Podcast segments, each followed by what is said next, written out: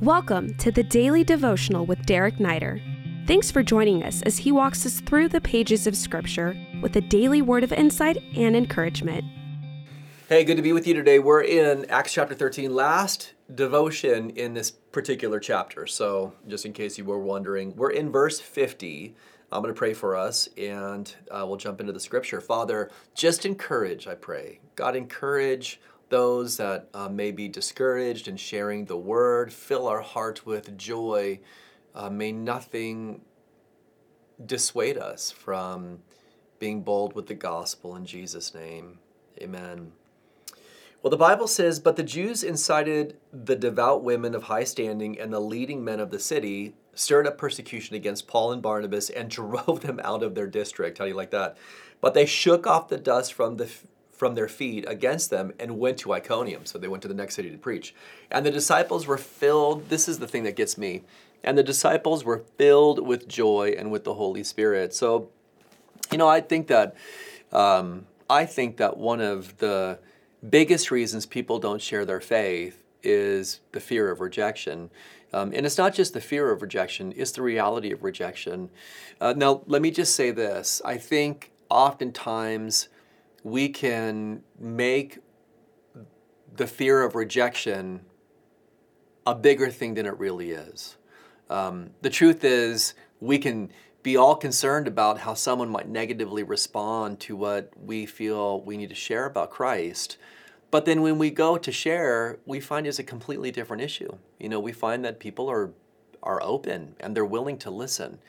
Then, of course, there are times where we have someone that is just really belligerent and resistant and, you know, um, aggravated by the message that, that we've shared. Uh, the, the truth, for, at least from my experience, is um, that is not the normal case. But rejection does come, right? When rejection comes, how do you deal with it? And, you know, I, I, I want to encourage you today just to deal with it. You know, I think we're not in the situation that Paul and Barnabas were in. Every place that they went, they had this group of people following them around, just harassing them. And then also um, inciting or influencing people in these cities to harass them. And so, like, it got so bad, there were times where they had to flee the city. We're going to see in just um, the next devotion that, that uh, it, it was so bad that Paul was actually stoned, and um, they thought that he was he was dead. They dragged his body out of the city.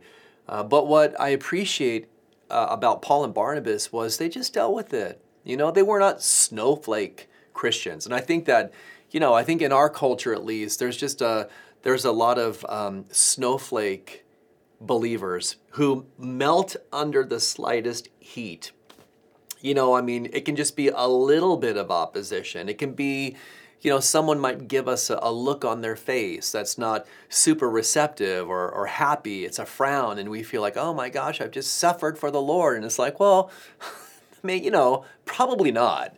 I mean, not in the sense that the New Testament disciples suffered for the Lord, um, or someone, you know, responds in an aggravated way or mocks our faith or you know we can become so hypersensitive to these things that we just get discouraged and we don't want to share anymore and we kind of melt under the adversity of being a christian when the truth is this and, and for the most part in our country we really don't know what adversity is. It's um, we're uh, acknowledging the persecuted church this month in a lot of different parts of the world and and there's a lot of persecution. You know rising persecution christianity is the most persecuted religion in the world right now. Uh, middle east north africa indonesia um, more persecution happening in central and south america. And it's just good to keep it in mind right? It's good to keep in mind china what people are suffering for their faith. And then because we are surrounded by such a great cloud of witnesses to be willing to re- really dig in and to, to just deal with it, right? To not be dissuaded when someone might resist the message that we have. And even when they do, this is this is how these verses end. To be filled with joy, right? When when there was pushback on the disciples and their message, their response wasn't to be morose and depressed and to quit and to throw the towel in. They were filled with joy because they were being identified with the Master. And the Master said this A, if they persecuted me, they're going to persecute you as well. And they were filled with the Holy Spirit. And so I want to encourage you to be a bold witness for Christ. You know, one of the manifestations, key manifestations of a life that's really baptized in God's Spirit is a boldness, right? A boldness to, to just put yourself out there for the namesake of Christ uh, and to not shrink back or to melt when the adversity comes. Be bold today, be bold in love, take a step of faith. You might be surprised that people aren't as resistant as you think they are to the message that you have to share. God bless you. We hope this podcast has ministered to you. If it has, we welcome you to rate it or leave a review. If you would like to stay connected with Pastor Derek Neider or find many more teachings, please visit awakenlv.org.